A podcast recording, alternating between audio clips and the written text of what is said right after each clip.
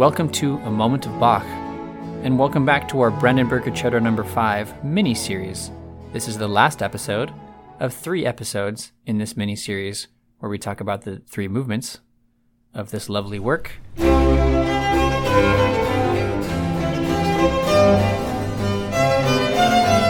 are your hosts, Alex and Christian Giebert, and this is a podcast where we talk about our favorite moments by Bach, and we show you why we think they are remarkable.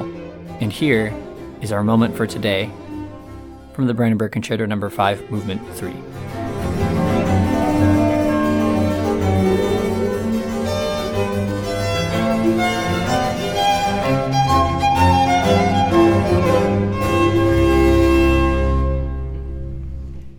For the finale of this Brandenburg Concerto, we get the most delightful jig.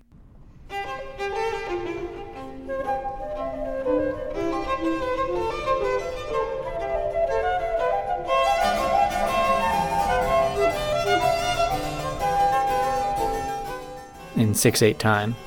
one, two, three, four, five, six. If you're counting it that way, which I probably wouldn't. Yeah. But, but one and a two and a maybe. It's in two four though, technically, because he just writes them as triplets.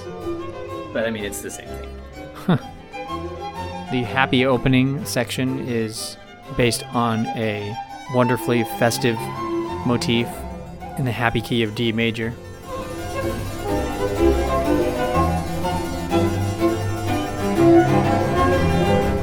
The main harpsichord feature was in back in the first movement, but there's still plenty for the harpsichordists to do here as well in terms of their obbligato playing.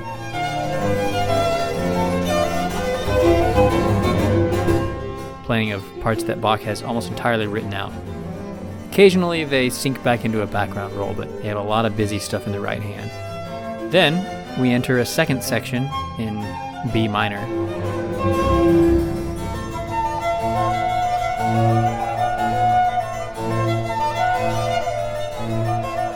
We know we're in the secondary key of B minor when the tonality shifts and we hear this long repeated B's in the bass instruments. And then in this in this middle section, this second section, Bach takes the first four notes of his opening motif, ba-bum, ba-bum, and he makes those the basis for this next section. He was always a master of economy of means.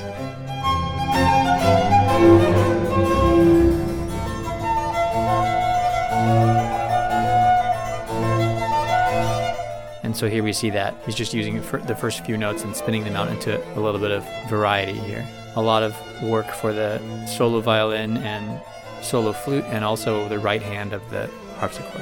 I decided to pick three small moments today. The one that you heard in the opening will be the last of those three. But first, there's a nice moment where the energy builds that I want to focus on. Whenever there are overlapping entries of that subject that we hear, of that opening motif, it builds in intensity. In music theory, we call that stretto. It happens a lot in this movement.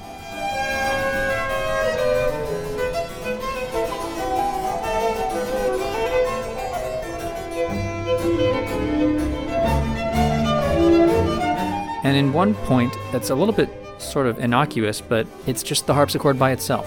The harpsichord right hand begins a statement of this jig melody in B minor, and then the left hand follows, a canon at the octave lower. And it goes on like that for a while.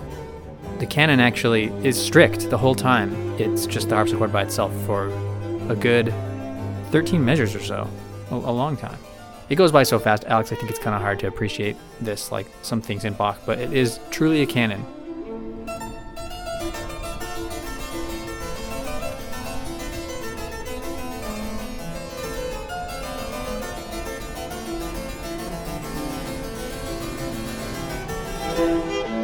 In other words, when the right hand melodic part enters, it has the material that it has.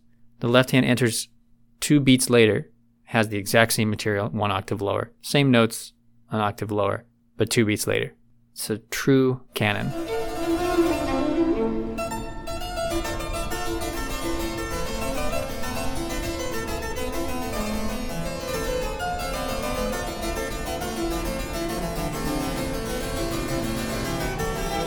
It's a specific counterpoint skill that the composer has to have to be able to pull something like this off.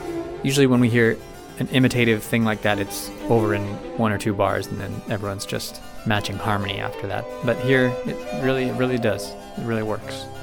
And then secondly, I'd like to direct our attention to, this is actually almost a little bit so obvious that it might seem a little bit silly, but I just love how we just get right back into the original material. We finish this B section. And so we have Bach's manuscript here. We know that the piece is in a ternary form, A B A. The A section, we're calling it section A, an entire first section. It concluded when we entered B minor. That whole middle section was like a development. And then the A section is the same, except for one thing. Did you notice here at the end of the manuscript, Alex, the difference? How the repeat of the final entire section, how will it be different? I mean, it can't be different because Bach actually didn't write it out, did he? Right. It says da capo here. Bach wrote out in all the parts and, and after every part in the score. It means go back to the beginning. But it won't be exactly the same because of this right here. On the downbeat, mm. a big oh, old yeah. chord. Yeah, yeah, a big old D major chord.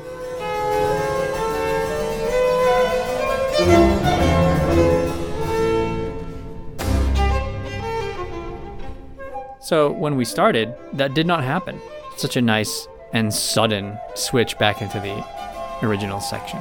And then we get to enjoy the happy dance again, all the way until the end.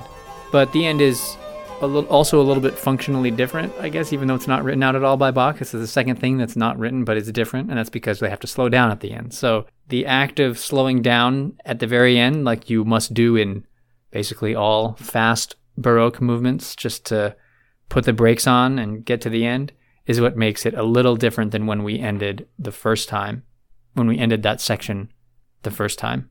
Let's hear a comparison. Here is the ending of the first section when it has to go on.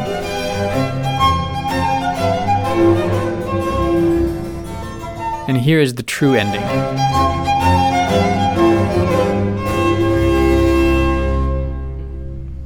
What I love about the ending, it's the same, I mean, the notes are the same as in both times that we played, but you can hear this a little bit better at the end because it's slower, is the anticipation of the last chord. I love that. Because he could have done, but he does this.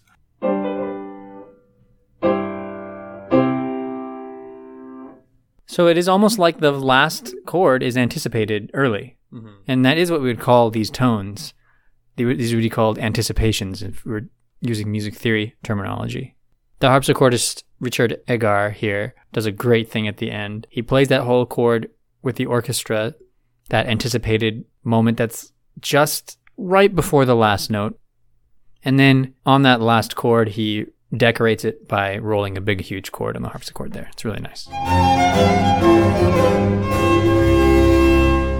Yeah, the the anticipated note is not rolled at all, right? It's just flat. It's or it's played straight, or it's just played, you know, block chord. And then yeah, and then the last chord is just this resplendent like blah, blah, blah, blah, thing. Yeah, it's just it's it's a great little contrast, and it's a perfect ending too because it's not too long either.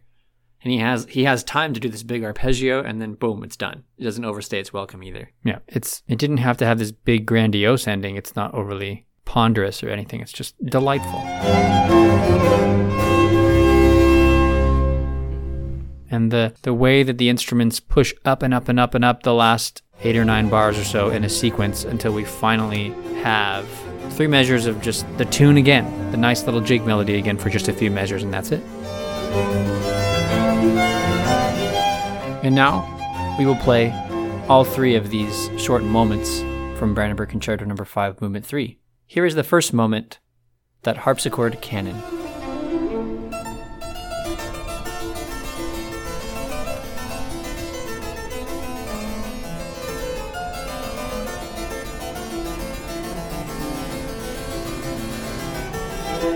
Here is the second moment, the big D major chord at the recapitulation of the A section.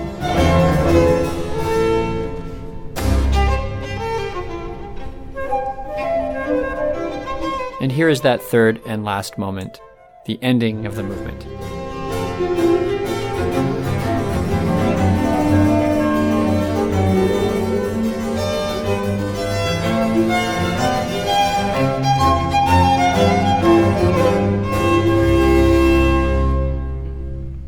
this episode and the previous two episodes inspired you to learn more about and listen to this recording of the Brandenburg Concerto number five by the Netherlands Bach Society, then we're glad that we inspired you and that we gave you a new aspect to enjoy about Bach's music.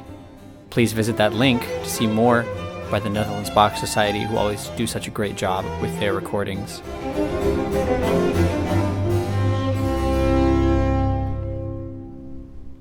Do you want to hear our new episodes as we release them? Find us on your podcast app and hit subscribe. So now that our mini-series on this Brandenburg Concerto has concluded, Alex, what will we be doing next week? Next week, we will return to Bach's vocal works. We'll look at a motet, Der Geist Hilft unser schwachheit auf, E W V two twenty-six. Until next time, enjoy those moments.